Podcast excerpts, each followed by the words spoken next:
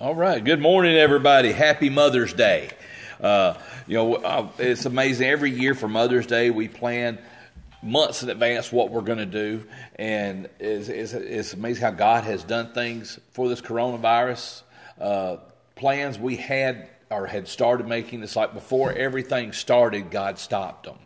And, and so, uh, like where I usually order flowers a month or two ahead and get everything ready, things happen and I didn't get a chance to. So God has really watched over us and took care. But for a Mother's Day, for all the mothers that are out there, happy Mother's Day. For those of you that are watching us live or will watch the, the re play on the, when we upload the other video. Uh, Happy Mother's Day on our podcast, same thing. But it's good to be here this morning. Quick announcement starting next Sunday, we'll be able to go back to a semi normal church service. Okay, so I mean, well, it's going to be different. We're not going to have Sunday school uh, to start off with because uh, uh, of just different regulations and things. Well, we will have a church service Sunday morning. We do ask you to maintain social distancing, which is six feet. Families can sit together. There's no problem with that. Uh, if you want, you can wear a mask. You can bring gloves. We have hand sanitizer. Uh, if you get here and our church is too full, we'll have to ask you to stay outside.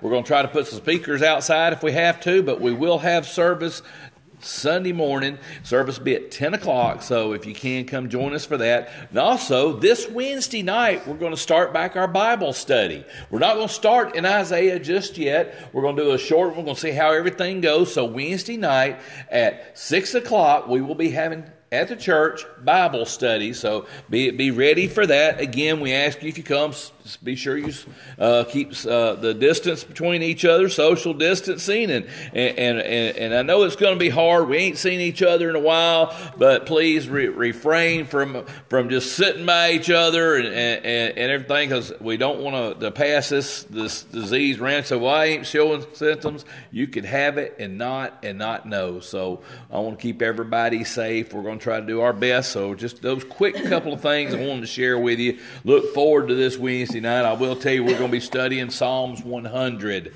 is what our what we're going to do Wednesday night. So uh, I urge you to do that. Let's get in with a word of prayer and we'll get started with our service this morning. Dear Heavenly Father, Lord, thank you for this opportunity we have on this beautiful day to be here to worship. Lord, I pray for those, dear Heavenly Father, Lord, that that that are, are struggling during this time. Lord, I know we have many that have been un, unemployed, dear Heavenly Father, Lord, and I pray that you help them in those situations situations. Father, for those that's just been, they've been cooped up in their house, they're ready to get out. Lord, I pray that you're with each one of them. Lord, I know that things like this bring out different emotions and problems that show up. So, Heavenly Father, Lord, those that are struggling right now, I lift them up to you, dear Heavenly Father. Father, I pray that as we come back together as a church, Lord, that when we do, you'll keep the church safe. Thank you again for all the things that you've been doing. Lord, for the way you've been guiding us and leading us and helping us during this time of crisis. Lord, it's you, you, we can feel your presence in everything that's been happening. Father, again, thank you again for this morning. Lord, as we come to sing praise and worship, Lord, I pray you just bless us and touch us in a mighty way. In the Lord's name I pray. Amen.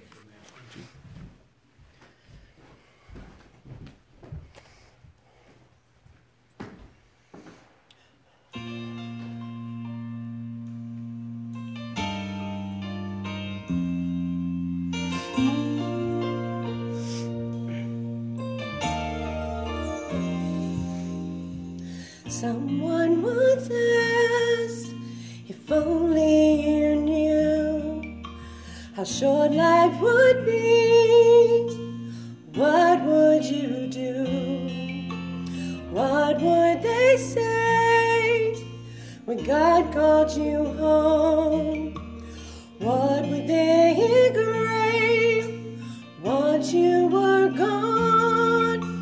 I hope they would see what I've done with my life, who I've cared for, and how I've survived. I'd hope they'd say she loved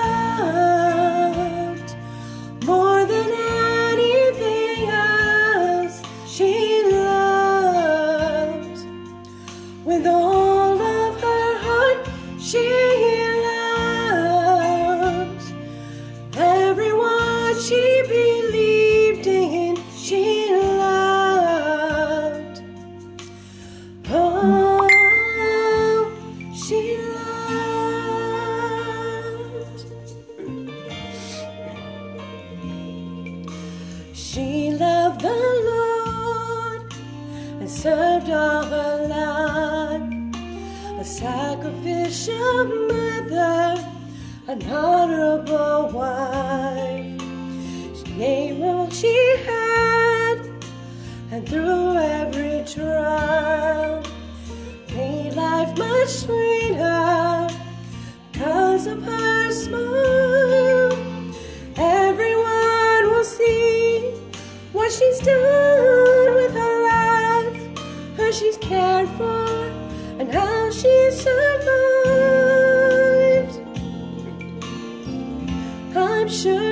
say. She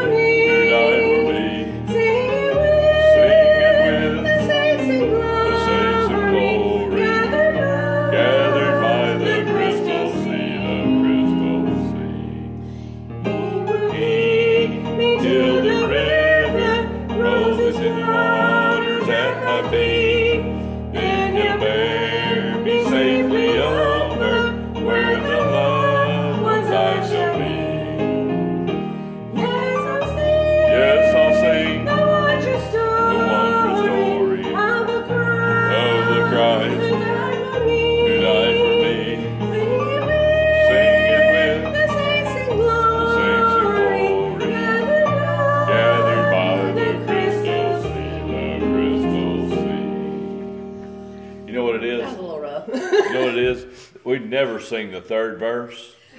You ever notice that as we, I don't know what it is, we sing the first, second, and the last verse of every song. You throw that third one in there, boy, we lost. That's the that's the problem with having a recording and having a CD. You have to do what they want to do. All right, thirty-three. This one only has three. All right.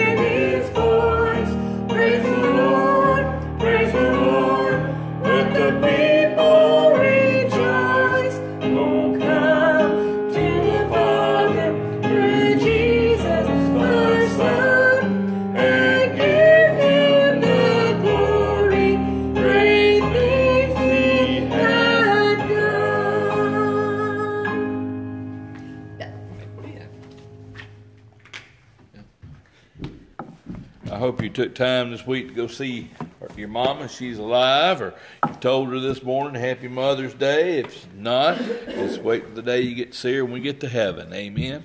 So uh, look for it. John chapter 8. John chapter 8. This is a very familiar story in John chapter 8. And the title of my sermon this morning is Overcoming Mistakes. Now, here in John chapter 8, we get introduced to a, a lady who has made a really bad mistake, and she's not the only one in the crowd that's going to be making mistakes. When we start in verse number 1, it says that Jesus went into the Mount of Olives, and early in the morning he came again into the temple. And all the people came unto him, and he sat down and he taught them.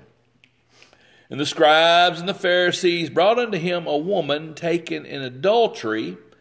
When they had set her in the midst, they said unto him, Master, this woman was taken in adultery in the very act. Now Moses and the law commanded us that such should be stoned, stoned, but what sayest thou?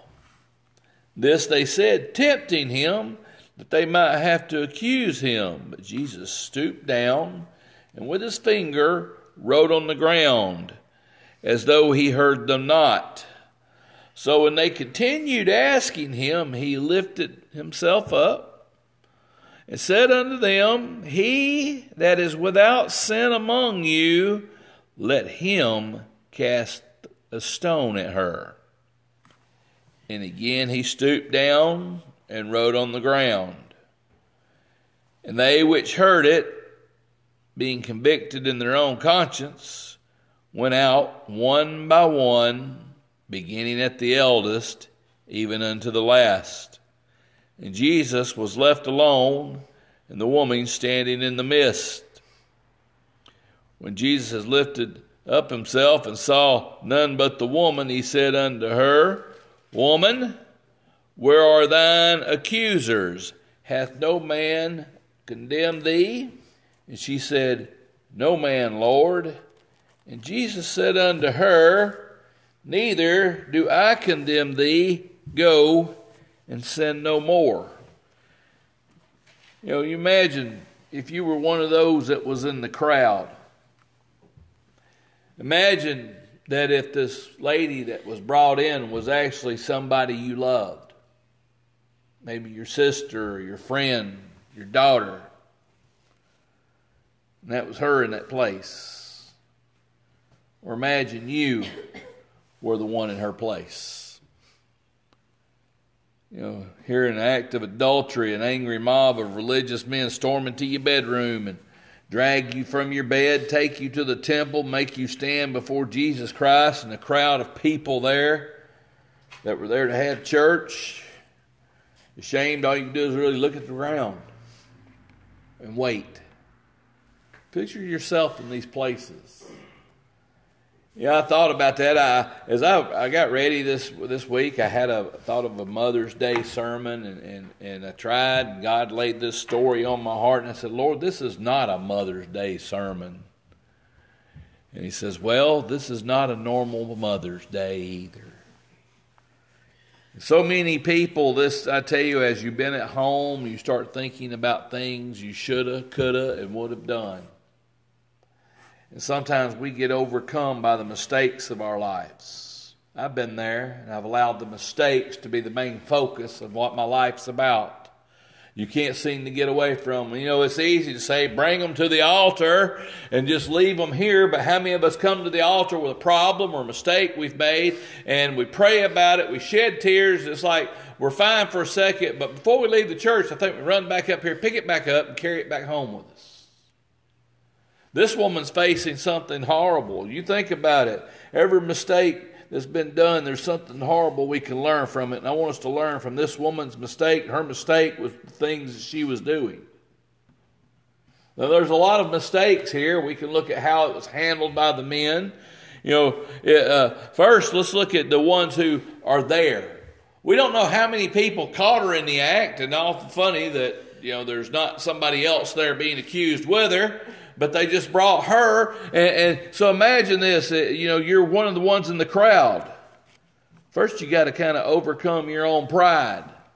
That's what the problem with a lot of them were. They went along with those that was in the crowd. They, their, their own pride was there. James 1, verses 19 through 23 says this. He says, Wherefore, my beloved brethren, let every man be swift to hear, slow to speak, slow to wrath.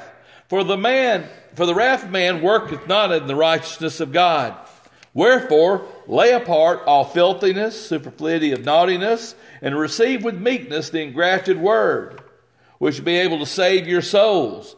Be ye doers of the word, and not hearers only, deceiving our own self. For if any man be the hearer of the word and not a doer, he is like unto a man beholding his natural face in a glass. You know, we've taught, I've used that verse many times, but if you read the verses right there before it, you realize what he was talking about. He says we need to be careful and think before we act.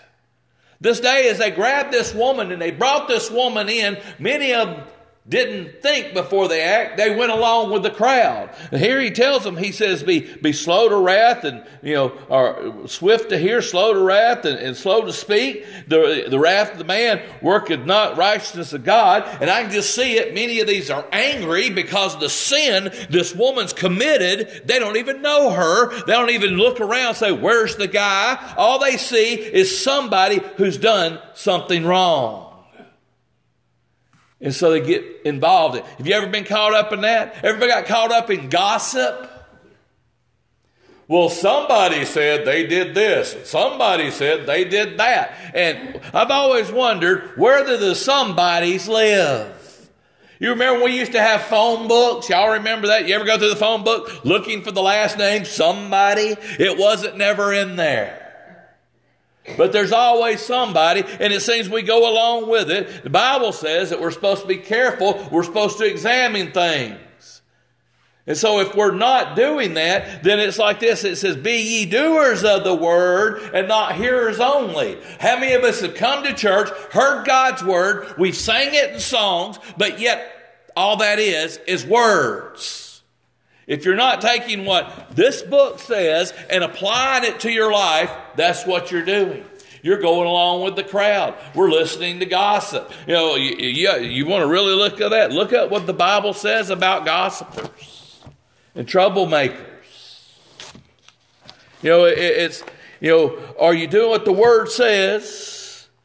Or do you got things that you need to get rid of in your life? And this morning, I think if we all looked at ourselves, beholding ourselves in that glass, we'd say, Lord, I've got a lot I need to work on.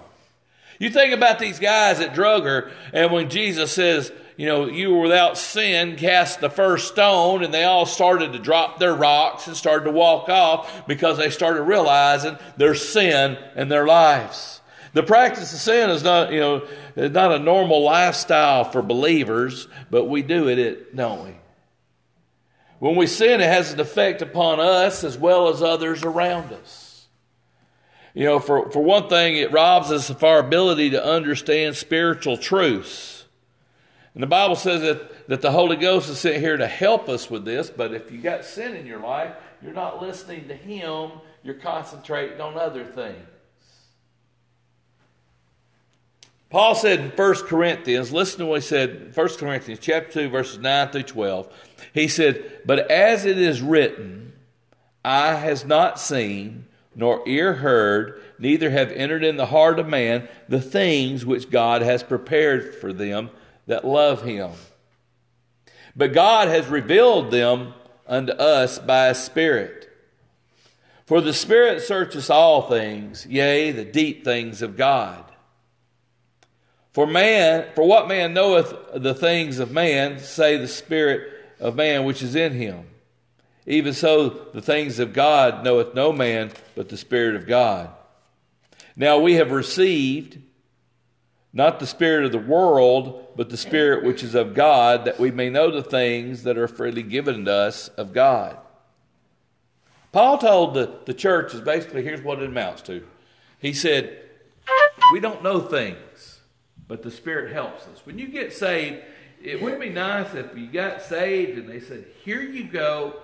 Here is a manual of everything you need to know. When you've got a problem, you just hit a button there. Well, you say, Well, we got the Bible, but you got to really search that. Wouldn't it be nice if it was just a manual? Say, Here's your manual for Christianity. Before you lit through in five pages, you can read it and understand it. Know, I, I have a manual. I put together the kids, the grandkids, a swing set.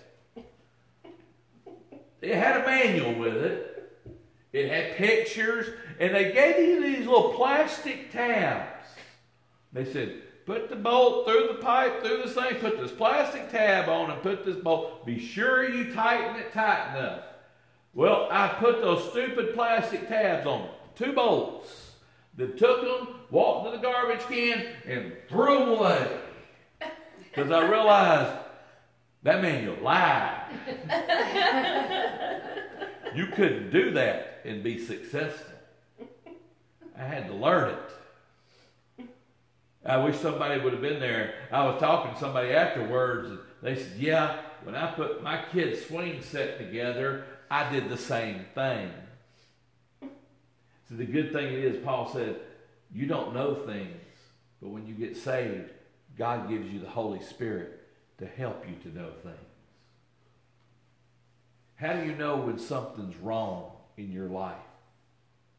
When there's sin in your life? It's the Holy Spirit that speaks to us and tells us this is wrong. Do we listen to him? Now, if you think about it, the men who drug her there, these went along with it. If they would have been listening to the Spirit, it would have never happened.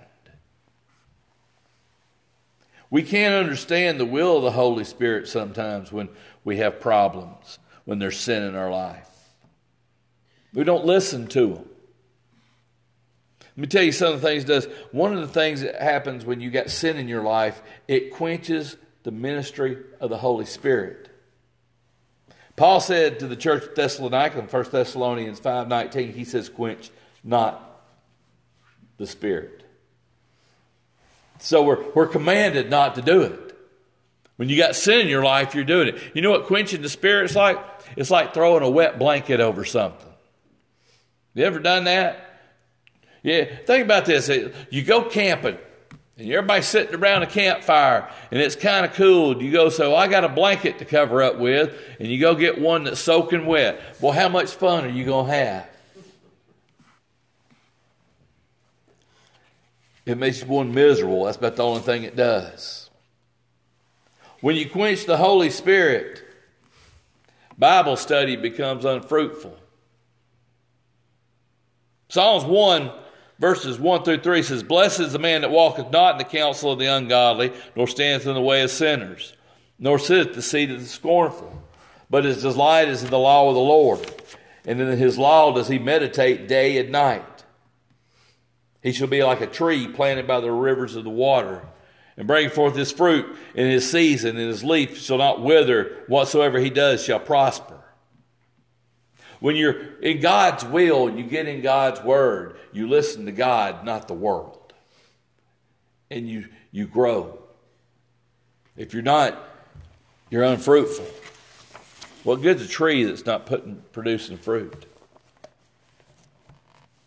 When the first problem comes, you have no roots and you get blown away.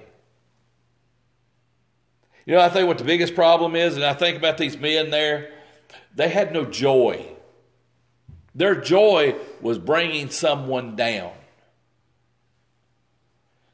1 John 1 4, 1, 1 4, excuse me, says these things. John said, These things I write unto you that your joy might be full. How many of you have got full joy today?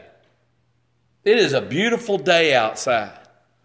But how many people are fully joyful? You know, when you lose your joy, Worship becomes nothing and your excitement is gone. You know, when we, we're worshiping and, and, and yeah, we, we, we, we made a mistake on a song, hey, but we laughed. It's fun. I enjoy singing, I enjoy worshiping. That's the one thing I've really missed in this time is our worship together. You know, but, but when you don't have joy and you're not really doing that. You're look for something to take its place. These men looked for something to take its place, and what they found was let's bring somebody down to our level because we're not joyful, we're not happy, nobody else should be. You ever met people like that? They walk around looking like they've been sucking on dill pickles, eating lemons, and they're most sour human beings. And the only way they seem to have any joy is to bring you down to their level.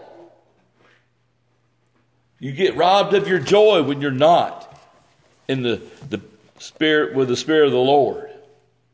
And when you have no joy, you also have no peace. Paul said in Colossians 3:15, he said, "Let the peace of God rule in your heart, to which also ye are called in one body, and be ye thankful." When you lose your peace, Boy, I tell you, I, I've lost my peace, and I'm angry, and I'm mean, and I'm, I'm not happy. And I guarantee you, I'd have been one of them standing there if I had no peace or no joy in my life with my rock ready to throw it at somebody just because it's not me. It's them who are in trouble.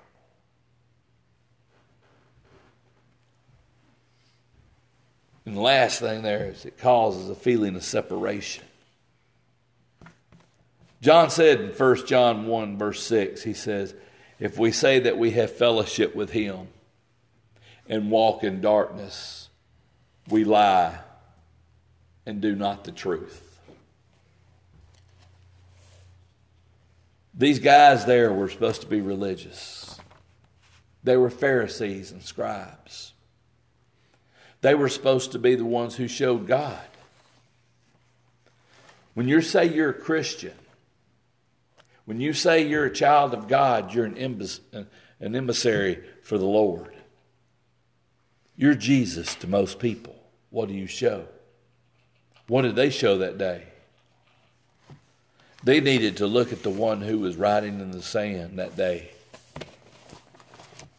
and put down their rocks. Jesus said in Matthew 16, verses 23 through 25, he told Peter, he said, Peter, get, behind, get thee behind me, Satan. Thou art an offense to me. For thou savorest not the things that be of God, but those things that be of man. And Jesus said unto his disciples, If any man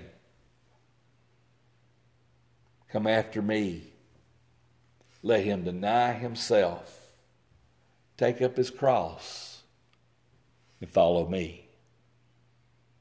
It's what many of us need to do. Lord, I'm, I'm an offense to you because the way I've been acting, the things I've been thinking. I need to put my rock down, take up my cross, and follow you. You know, if you're not one in the crowd, and it's you that's done something horrible, like this lady, when it's all said and done, when everything's finished. Just like here in the story, after Jesus dealt with the crowd, it was just him and her. And one day, when all you things that you've done, it'll be you and Jesus. The Bible says in Philippians chapter 2, verses 10 and 11, it says that at the name of Jesus, every knee should bow of things in the in heaven, things in earth, things under the earth, and every tongue should confess that Jesus Christ is Lord to the glory of God the Father. You see, this woman, she lived a lifestyle that wasn't pleasing to God. She was an adulteress. And then one day she got brought before Jesus. See, as Jesus said to the crowd, if you're without sin, you can cast the first stone. There was only one sinless man there that day, and that was Jesus. You know, Jesus, how much he loves us, he has one purpose John 3 16 through 18. Listen to these verses. For God so loved the world that he gave his only begotten Son, that whosoever believeth in him should not perish but have everlasting life. For God sent not his Son into the world to condemn the world, but that the world through him might be saved. He that believeth on him is not condemned, but he that believeth not is condemned already. Because he that hath not believed in the name of only begotten Son of God. Jesus was there that one day because God sent him. For God so loved the world, he sent his only begotten Son. He said, I came to save those. I didn't come to condemn. But verse 18 tells us something important. You make the choice whether or not to accept. That woman that day, she's faced a choice. Jesus didn't condemn her. He told her to go and sin no more. Today's your day too. Here's what it amounts to Jesus isn't here to condemn you, He's here to love you. He died on the cross for you. He's here to take care of us. As a child of God, He's here to forgive me, to help me through everything I do. But it's my choice to go to Him. Let me, let me share what happens to these people who don't believe. Here was this woman's choice. Revelation chapter 20, verses 11 through 15 says this John said, I saw a great white throne and him that sat on it, whose face the earth and the heavens fled away. There was found no place for them. And I saw the dead, small and great, stand before God. And the books were opened, and another book was opened, which is the book of life. The dead were judged out of those things which were written in the books according to their works. And the sea gave up the dead which was in it. Death and hell delivered up the dead which were in them, and they were judged, every man according to their works. See, the Bible tells us here that one day those who've rejected Christ, who's never accepted him, will stand before him and get what everybody wants. I hope my good deeds outweigh my bad deeds. So in heaven, there's a book that's got everything that you've ever done written down. And out of that book, because this is what you want, that's how you will be judged by the one who died on the cross. Listen to what it says. It says in verse 14, and death and hell were cast into the lake of fire. This is the second death. And whosoever's was not found written in the book of life was cast into the lake of fire. You see, the same Jesus who forgave this woman, the same Jesus who forgave me, gives everybody that same chance. But one day, your choice sends you to this throne room. And it's plain and simple. You've had a choice. Today's your choice. God gave her her choice. He's given me the same choice. He gives it to you. Romans 5 8 says, But God commended his love towards us, but while we were yet sinners, Christ died for us. That woman caught in the very act of adultery, drugged probably half naked in front of Jesus and everybody there, Christ died for her. Christ died for me. He died for you. You say, Well, preacher, you don't know the things I've done. It does not matter. God does. Jesus died for you. Listen to this in Romans 10, verses 9 and 10 says this Thou shalt confess with thy mouth the Lord Jesus, shalt believe with thine heart that God raised him from the dead, thou shalt be saved. For with the heart man believeth unto righteousness, and with the mouth confession is made unto salvation. It's simple. The Bible says if you believe it, you say it, you're saved. You know, uh, I think it's amazing. We'd rather be judged by our works than by a simple confession and change in the heart. Well, your works won't get you there. Scriptures show us that. It's believing in Jesus Christ that woman that morning or whatever time of the day it was, drugged before Christ, she had a choice to make. You know, it's but sad. We don't know what choice she made. She, we don't know if she said, Lord, I'll do what you said. It's like today, the choice you have is simple as anything accept Christ or reject Him. Accepting them's easy. All you got to do is, is, is, do a little prayer. I'm, uh, I've done this prayer for the last couple of weeks. I will continue to do it. If you want to be saved, if you want to know who Jesus is, pray this prayer with me. Say, Dear God, I know I'm a sinner, and I ask for your forgiveness. I believe Jesus Christ is your Son, and I believe that He died for my sins, and that you raised Him to life. I want to trust Him as my Savior and follow Him as Lord from this day forward. Guide my life and help me to do your will. I pray this in the name of Jesus Christ. Amen. So, well, preacher, I didn't quite get all the words. Doesn't matter. It's what you believe in your heart. You know, either the crowd or the, or the woman there, Jesus said, Go and sin no more.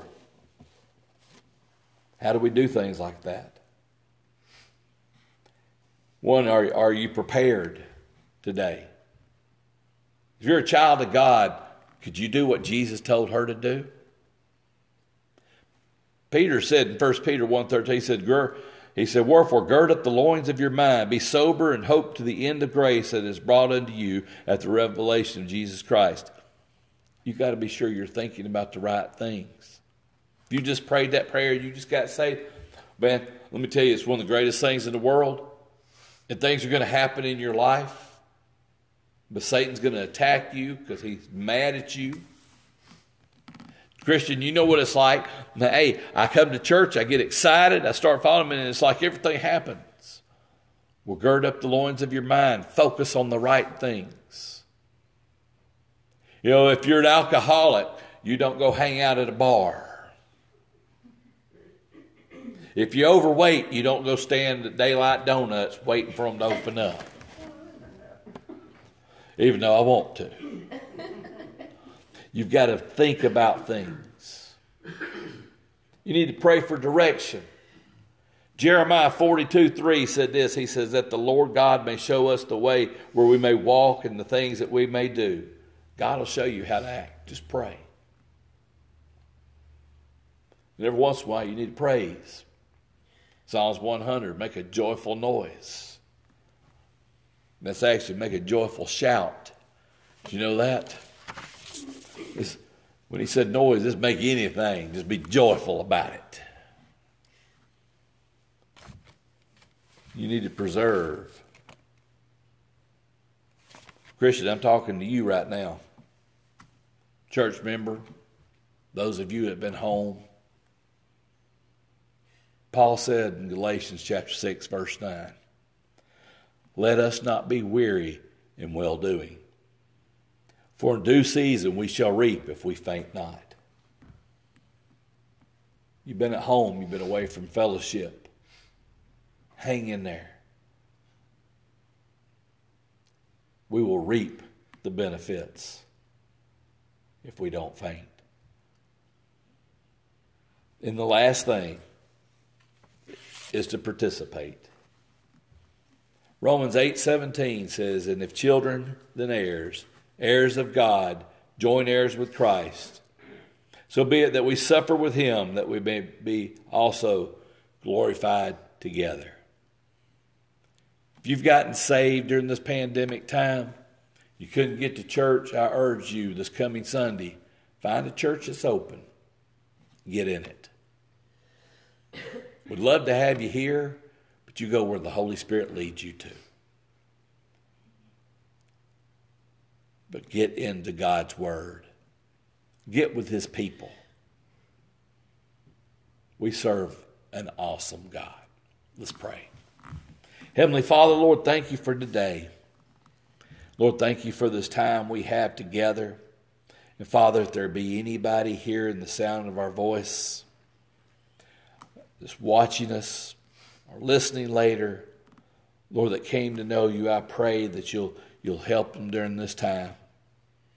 Father, those that are struggling with their walk, Lord, I pray you steer them in the right direction. Lord, some have been away from you and it's became easy.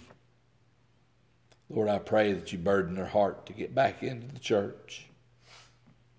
I thank you for all the things that you've done and will do during this time, as things are different now than they've ever been. Help us to be the Christians you want us to be. In the Lord's name I pray. Amen. Wait.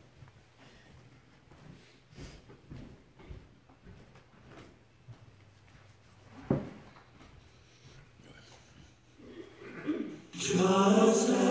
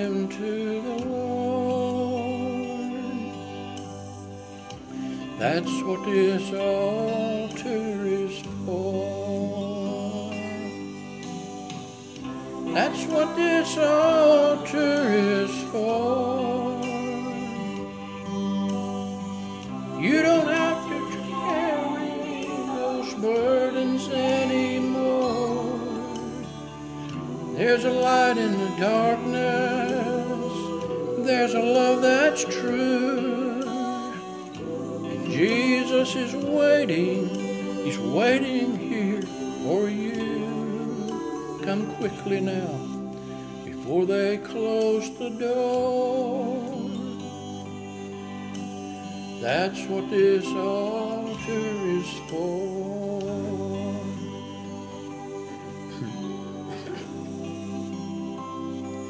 A father is praying with his son. A mother kneels beside them, thanking God they've come. An old man standing there in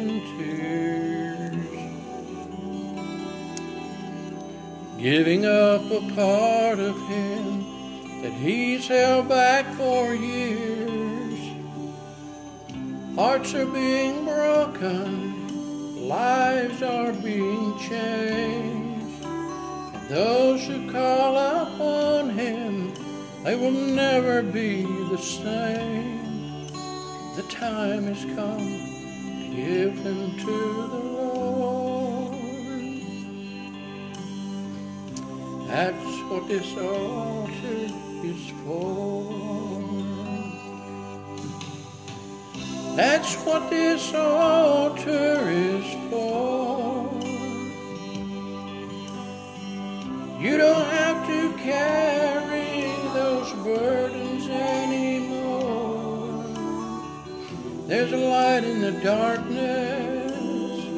There's a love that's true. Jesus is waiting. He's waiting here for you. Come quickly now before they close the door. That's what this altar is for. That's what this altar is for. You don't have to carry those burdens anymore. There's a light in the darkness. There's a love that's true. And Jesus is waiting. He's waiting here for you. Come quickly now before they close the door. You can give your burdens to the Lord. That's what this altar is for.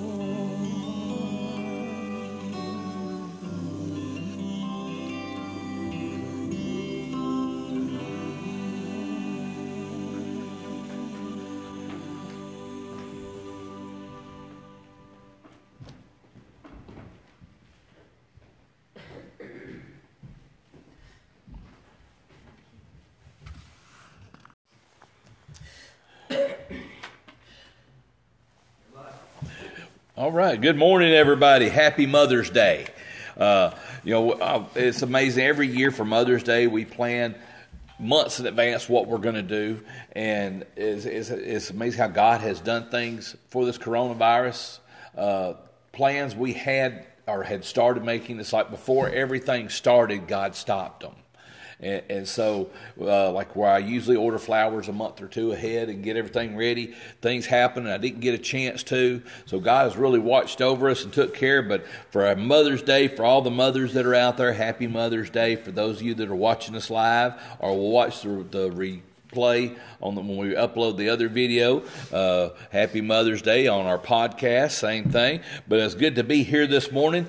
Quick announcement: starting next Sunday, we'll be able to go back to a semi normal church service. Okay, so I mean, well, it's going to be different. We're not going to have Sunday school uh, to start off with because uh, uh, of just different regulations and things. Well, we will have a church service Sunday morning. We do ask you to maintain social distancing, which is six feet. Families can sit together. There's no problem with that. Uh, if you want, you can wear a mask. You can bring gloves. We have hand sanitizer. Uh, if you get here and our church is too full, we'll have to ask you to stay outside. We're going to try to put some speakers outside if we have to, but we will have service Sunday morning. Service be at 10 o'clock, so if you can, come join us for that. And also, this Wednesday night, we're going to start back our Bible study. We're not going to start in Isaiah just yet. We're going to do a short, one. we're going to see how everything goes. So, Wednesday night at 6 o'clock, we will be having at the church Bible study. So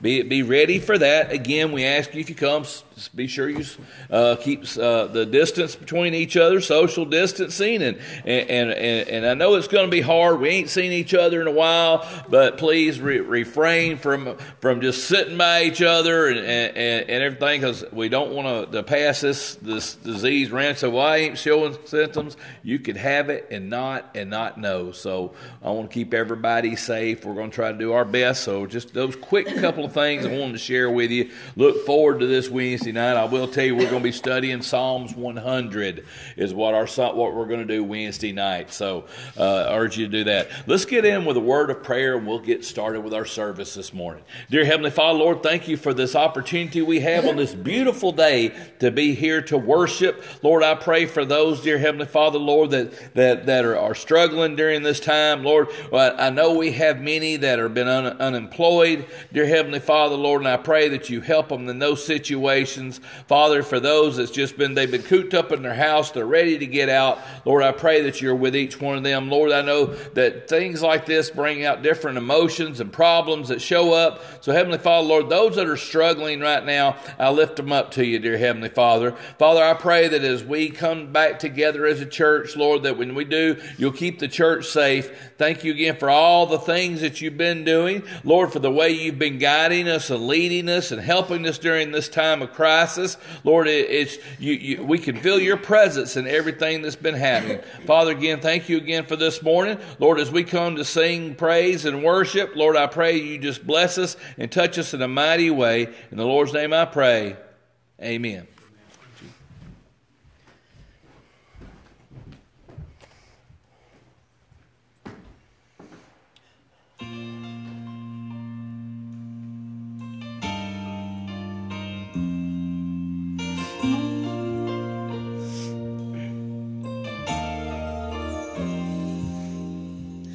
Someone once asked if only you knew how short life would be.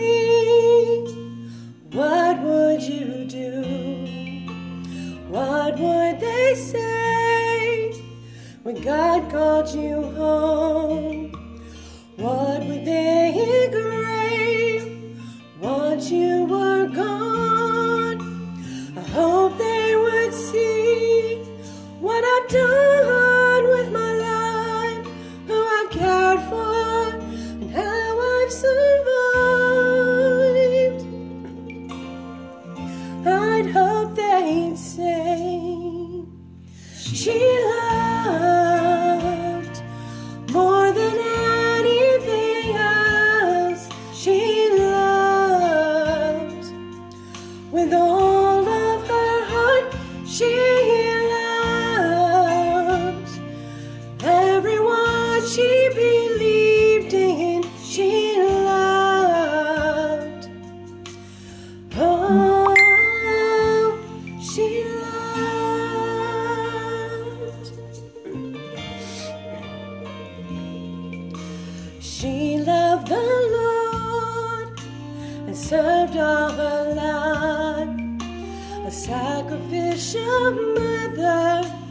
an honorable wife.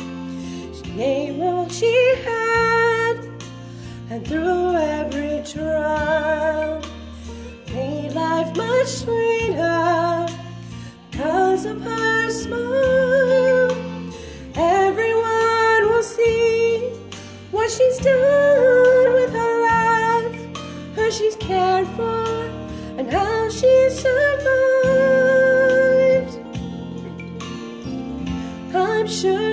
Say she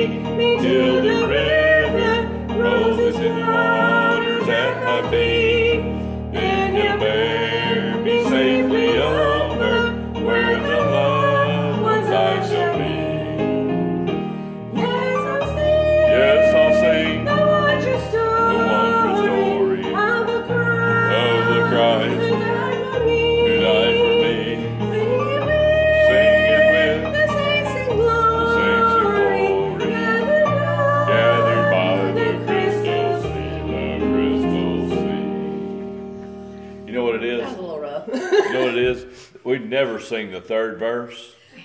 You ever notice that as we, I don't know what it is, we sing the first, second, and the last verse of every song. You throw that third one in there, boy, we lost.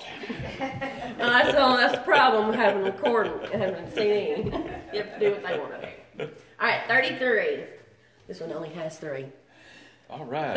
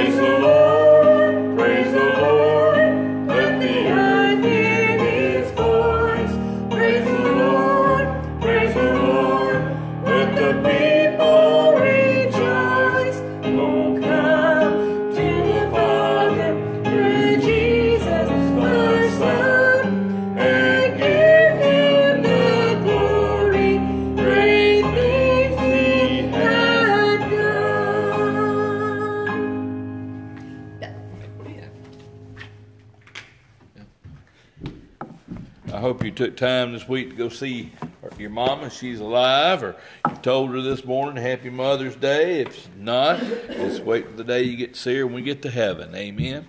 So uh, look forward to it. John chapter 8. John chapter 8. This is a very familiar story in John chapter 8. And the title of my sermon this morning is Overcoming Mistakes. And here in John chapter 8, we get introduced to a, a lady who has made a really bad mistake, and she's not the only one in the crowd that's going to be making mistakes. When we start in verse number 1, it says that Jesus went into the Mount of Olives, and early in the morning he came again into the temple. And all the people came unto him, and he sat down and he taught them. And the scribes and the Pharisees brought unto him a woman taken in adultery. When they had set her in the midst, they said unto him, Master, this woman was taken in adultery in the very act. Now Moses and the law commanded us that such should be stoned, stoned, but what sayest thou? This they said, tempting him, that they might have to accuse him. But Jesus stooped down and with his finger wrote on the ground, as though he heard them not.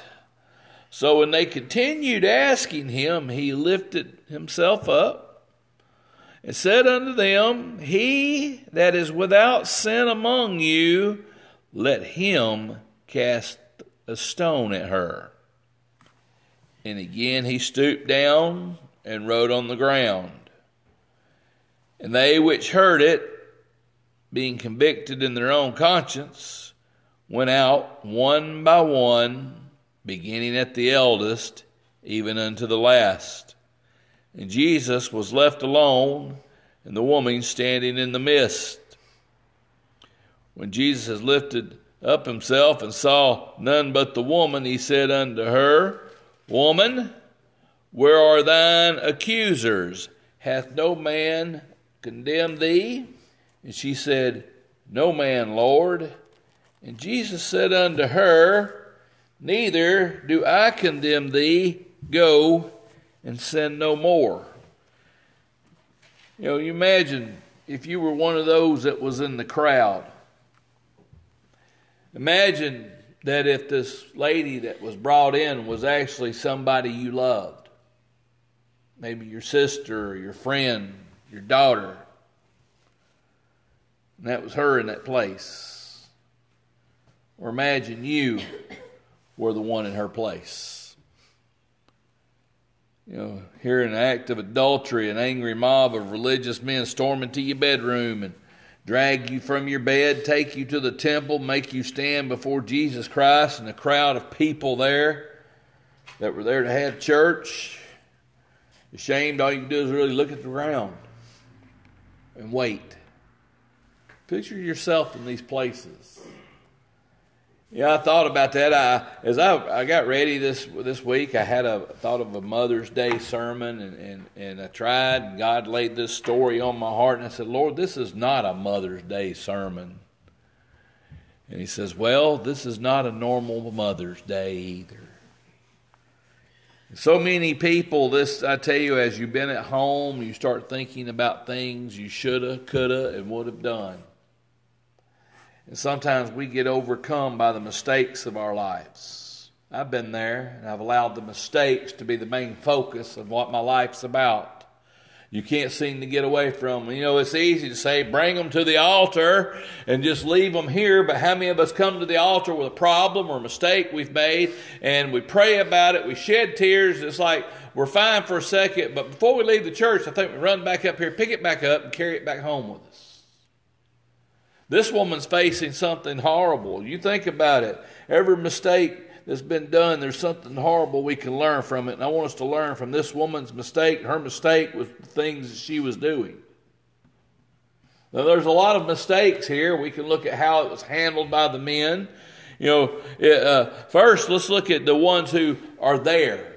We don't know how many people caught her in the act, and awful funny that you know there's not somebody else there being accused with her but they just brought her. And, and so imagine this you know, you're one of the ones in the crowd. First, you got to kind of overcome your own pride. That's what the problem with a lot of them were. They went along with those that was in the crowd. They, their, their own pride was there. James 1, verses 19 through 23 says this. He says, Wherefore, my beloved brethren, let every man be swift to hear, slow to speak, slow to wrath. For the man for the wrath of man worketh not in the righteousness of God. Wherefore, lay apart all filthiness, superfluity of naughtiness, and receive with meekness the engrafted word, which be able to save your souls. Be ye doers of the word, and not hearers only, deceiving our own self. For if any man be the hearer of the word and not a doer, he is like unto a man beholding his natural face in a glass. You know, we've taught, I've used that verse many times, but if you read the verses right there before it, you realize what he was talking about. He says we need to be careful and think before we act. This day, as they grabbed this woman and they brought this woman in, many of didn't think before they act. They went along with the crowd. And here he tells them, he says, be, be slow to wrath and, you know, or swift to hear, slow to wrath and, and slow to speak. The, the wrath of the man worketh not righteousness of God. And I can just see it. Many of these are angry because of the sin this woman's committed. They don't even know her. They don't even look around say, where's the guy? All they see is somebody who's done something wrong. And so they get involved. in Have you ever been caught up in that? Everybody got caught up in gossip? Well, somebody said they did this. Somebody said they did that. And I've always wondered where do the somebodies live? You remember when we used to have phone books? Y'all remember that? You ever go through the phone book looking for the last name somebody? It wasn't never in there. But there's always somebody, and it seems we go along with it. The Bible says that we're supposed to be careful, we're supposed to examine things. And so if we're not doing that, then it's like this. It says, be ye doers of the word and not hearers only. How many of us have come to church, heard God's word, we've sang it in songs, but yet all that is, is words. If you're not taking what this book says and applying it to your life, that's what you're doing. You're going along with the crowd. We're listening to gossip. You know, you, you, you want to really look at that. Look at what the Bible says about gossipers and troublemakers. You know, it, it's, you know, are you doing what the Word says? Or do you got things that you need to get rid of in your life? And this morning, I think if we all looked at ourselves, beholding ourselves in that glass, we'd say, Lord, I've got a lot I need to work on. You think about these guys that drug her, and when Jesus says, you know, you were without sin, cast the first stone, and they all started to drop their rocks and started to walk off because they started realizing their sin in their lives. The practice of sin is not, you know, not a normal lifestyle for believers, but we do it, don't we? When we sin, it has an effect upon us as well as others around us. You know, for, for one thing, it robs us of our ability to understand spiritual truths. And the Bible says that, that the Holy Ghost is sent here to help us with this, but if you got sin in your life, you're not listening to Him, you're concentrating on other things. Paul said in 1 Corinthians, listen to what he said in 1 Corinthians chapter 2, verses 9 through 12. He said, But as it is written, eye has not seen, nor ear heard, neither have entered in the heart of man the things which God has prepared for them that love him. But God has revealed them unto us by his Spirit. For the Spirit searches all things, yea, the deep things of God. For man, for what man knoweth the things of man, say the Spirit of man which is in him. Even so, the things of God knoweth no man but the Spirit of God. Now we have received not the Spirit of the world, but the Spirit which is of God, that we may know the things that are freely given to us of God. Paul told the, the church is basically here's what it amounts to. He said, We don't know things, but the Spirit helps us. When you get saved, it would be nice if you got saved and they said, Here you go. Here is a manual of everything you need to know. When you've got a problem, you just hit a button there. Well, you say, Well, we got the Bible, but you got to really search that. Wouldn't it be nice if just a manual? Say, Here's your manual for Christianity. Before you lit through in five pages, you can read it and understand it. Know, I, I have a manual. I put together the kids, the grandkids, a swing set. It had a manual with it. It had pictures, and they gave you these little plastic tabs. They said, put the bolt through the pipe, through this thing, put this plastic tab on, and put this bolt. Be sure you tighten it tight enough. Well, I put those stupid plastic tabs on two bolts. Then took them, walked to the garbage can, and threw them away. Because I realized that man, you lied. you couldn't do that and be successful. I had to learn it.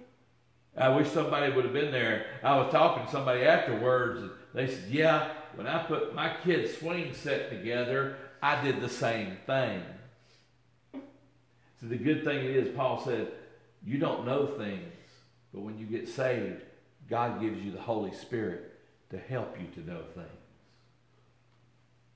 How do you know when something's wrong in your life? When there's sin in your life? It's the Holy Spirit that speaks to us and tells us this is wrong. Do we listen to him? Now, if you think about it, the men who drug her there, these what went along with it.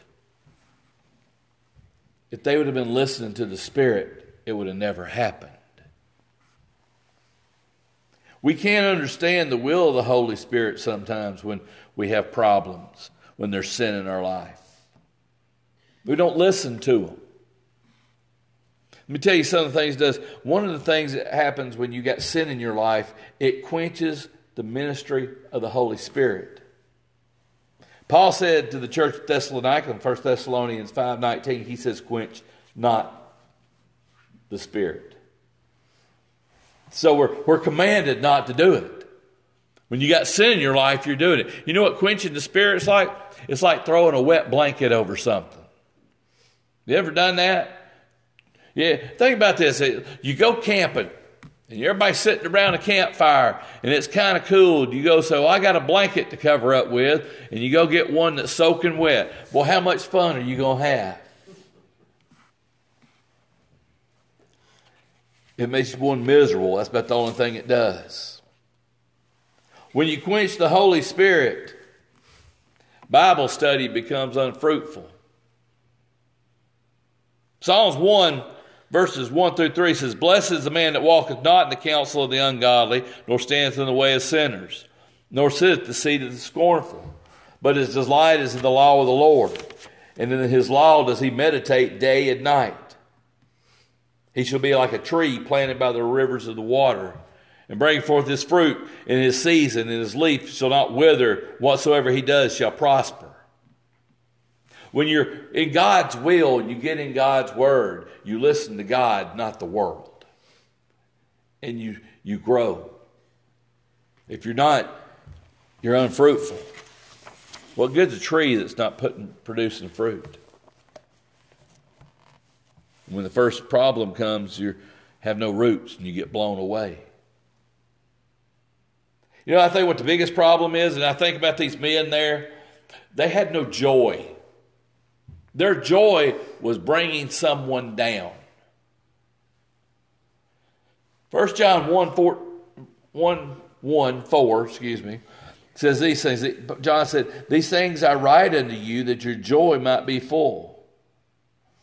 How many of you have got full joy today? It is a beautiful day outside. But how many people are fully joyful? You know, when you lose your joy, worship becomes nothing and your excitement is gone.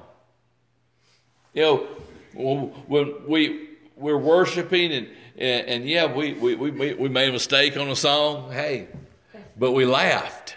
It's fun. I enjoy singing. I enjoy worshiping. That's the one thing I've really missed in this time is our worship together. You know, but, but when you don't have joy and you're not really doing that, you look for something to take its place. These men looked for something to take its place, and what they found was let's bring somebody down to our level because we're not joyful, we're not happy, nobody else should be. You ever met people like that? They walk around looking like they've been sucking on dill pickles, eating lemons, and they're most sour human beings, and the only way they seem to have any joy is to bring you down to their level. You get robbed of your joy when you're not in the, the spirit with the spirit of the Lord. And when you have no joy, you also have no peace. Paul said in Colossians 3:15, he said, "Let the peace of God rule in your heart, to which also ye are called in one body, and be ye thankful."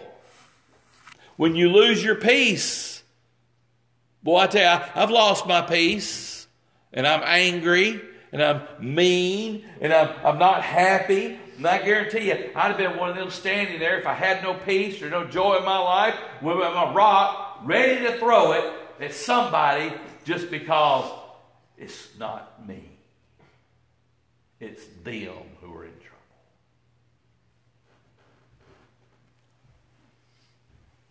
And the last thing there is it causes a feeling of separation. John said in 1 John 1, verse 6, he says, If we say that we have fellowship with him and walk in darkness, we lie and do not the truth.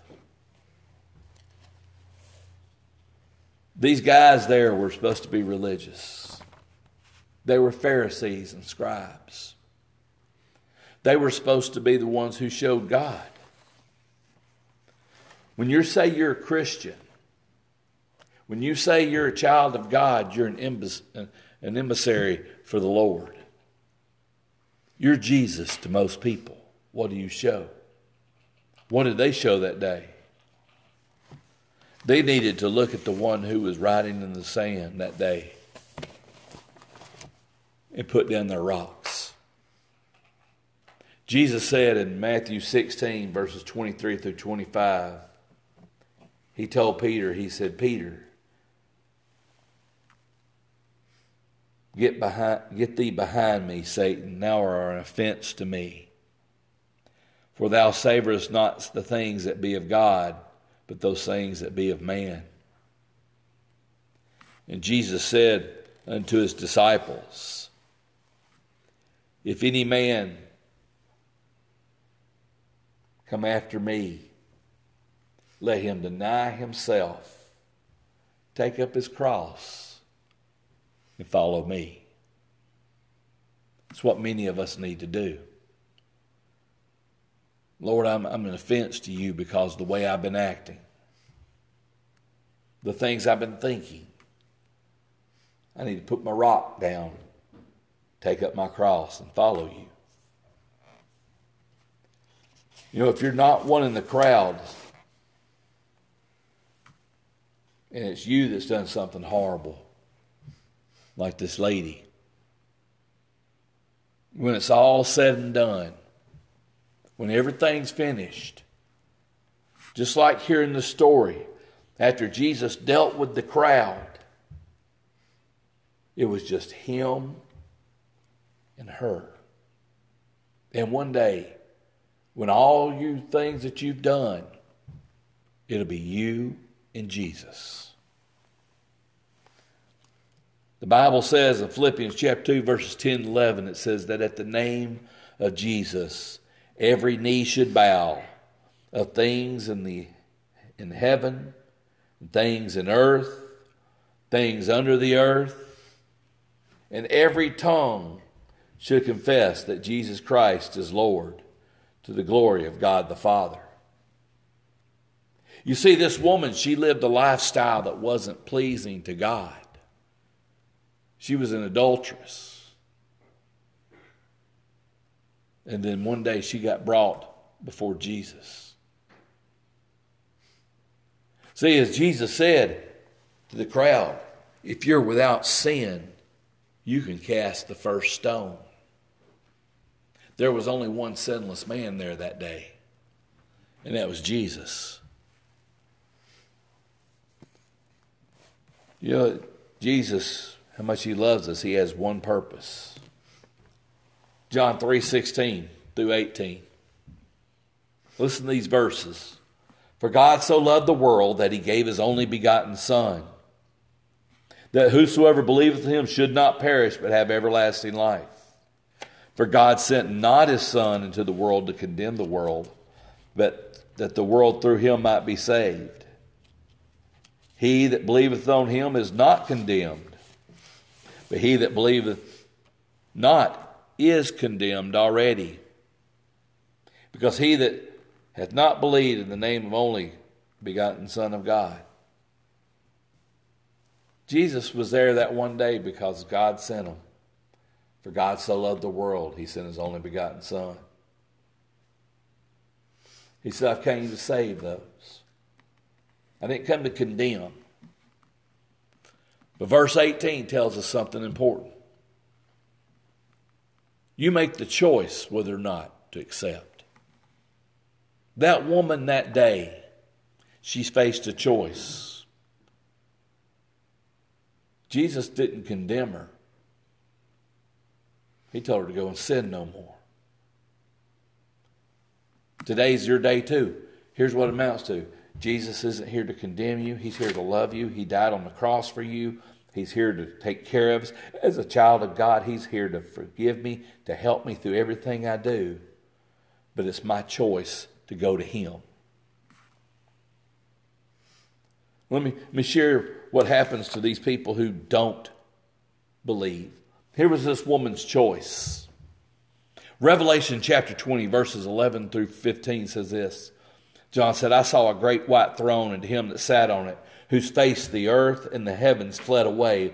There was found no place for them. And I saw the dead, small and great, stand before God. And the books were opened, and another book was opened, which is the book of life. The dead were judged out of those things which were written in the books according to their works. And the sea gave up the dead which was in it. Death and hell delivered up the dead which were in them. And they were judged, every man according to their works. See, the Bible tells us here that one day those who've rejected Christ, who's never accepted him, will stand before him and get what everybody wants. I hope my good deeds outweigh my bad deeds. So in heaven, there's a book that's got everything that you've ever done written down. And out of that book, because this is what you want, that's how you will be judged by the one who died on the cross. Listen to what it says. It says in verse 14, and death and hell were cast into the lake of fire. This is the second death. And whosoever's was not found written in the book of life was cast into the lake of fire. You see, the same Jesus who forgave this woman, the same Jesus who forgave me, gives everybody that same chance. But one day, your choice sends you to this throne room. And it's plain and simple. You've had a choice. Today's your choice. God gave her her choice. He's given me the same choice. He gives it to you. Romans 5 8 says, But God commended his love towards us, but while we were yet sinners, Christ died for us. That woman caught in the very act of adultery, drugged probably half naked in front of Jesus and everybody there, Christ died for her. Christ died for me. He died for you. You say, Well, preacher, you don't know the things I've done. It does not matter. God does. Jesus died for you. Listen to this in Romans 10, verses 9 and 10 says this Thou shalt confess with thy mouth the Lord Jesus, shalt believe with thine heart that God raised him from the dead, thou shalt be saved. For with the heart man believeth unto righteousness, and with the mouth confession is made unto salvation. It's simple. The Bible says if you believe it, you say it, you're saved. You know, uh, I think it's amazing. We'd rather be judged by our works than by a simple confession and change in the heart. Well, your works won't get you there. Scriptures show us that. It's believing in Jesus Christ that woman that morning or whatever time of the day it was, drugged before Christ, she had a choice to make. You know, it's but sad. We don't know what choice she made. She, we don't know if she said, Lord, I'll do what you said.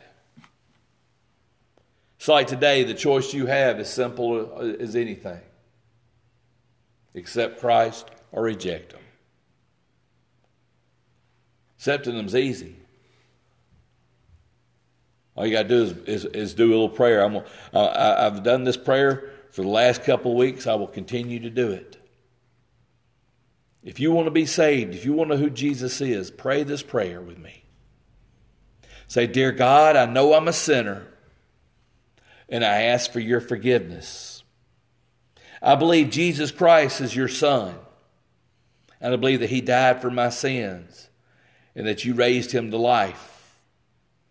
I want to trust Him as my Savior and follow Him as Lord from this day forward. Guide my life and help me to do your will. I pray this in the name of Jesus Christ. Amen. So, well, preacher, I didn't quite get all the words. Doesn't matter. It's what you believe in your heart. You know, either the crowd or the, or the woman there, Jesus said, Go and sin no more. How do we do things like that? One, are, are you prepared today? If you're a child of God, could you do what Jesus told her to do? Peter said in 1 Peter 1.13, he said, he said, Wherefore gird up the loins of your mind, be sober, and hope to the end of grace that is brought unto you at the revelation of Jesus Christ. You've got to be sure you're thinking about the right things. If you just prayed that prayer, you just got saved, man, let me tell you, it's one of the greatest things in the world. And things are going to happen in your life but Satan's going to attack you because he's mad at you. Christian, you know what it's like. Hey, I come to church, I get excited, I start following him, and it's like everything happens. Well, gird up the loins of your mind, focus on the right things. You know, if you're an alcoholic, you don't go hang out at a bar. If you're overweight, you don't go stand at Daylight Donuts waiting for them to open up even though I want to. You've got to think about things. You need to pray for direction. Jeremiah 42 3 said this He says, That the Lord God may show us the way where we may walk and the things that we may do. God will show you how to act. Just pray. And every once in a while, you need to praise. Psalms 100 make a joyful noise. That's actually make a joyful shout. Did you know that? It's, when he said noise, just make anything, just be joyful about it. You need to preserve. Christian, I'm talking to you right now. Church member, those of you that have been home. Paul said in Galatians chapter 6, verse 9, let us not be weary in well doing. For in due season we shall reap if we faint not. You've been at home, you've been away from fellowship. Hang in there. We will reap the benefits if we don't faint. And the last thing is to participate. Romans 8:17 says, "And if children, then heirs, heirs of God, joint heirs with Christ. So be it that we suffer with him that we may be also glorified together." If you've gotten saved during this pandemic time, you couldn't get to church, I urge you this coming Sunday, find a church that's open. Get in it. We'd love to have you here but you go where the Holy Spirit leads you to. But get into God's Word, get with His people. We serve an awesome God.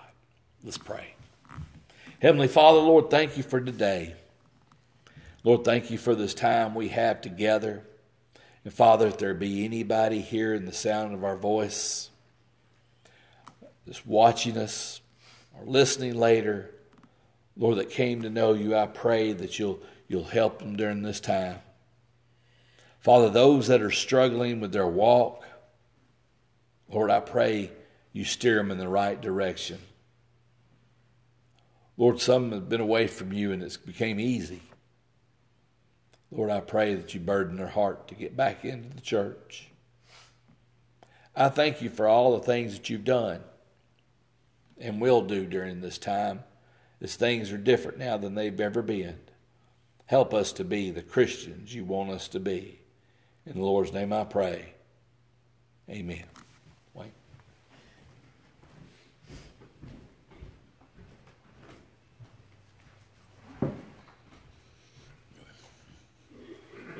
The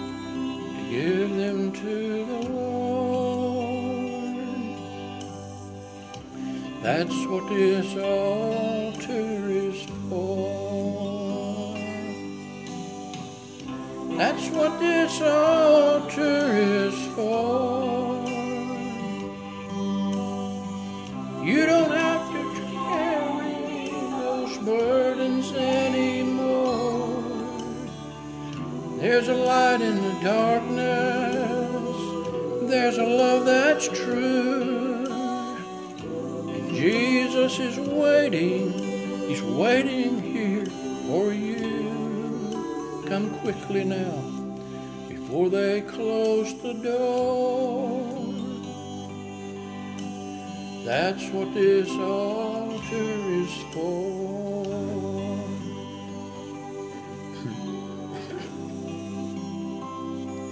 A father is praying with his son.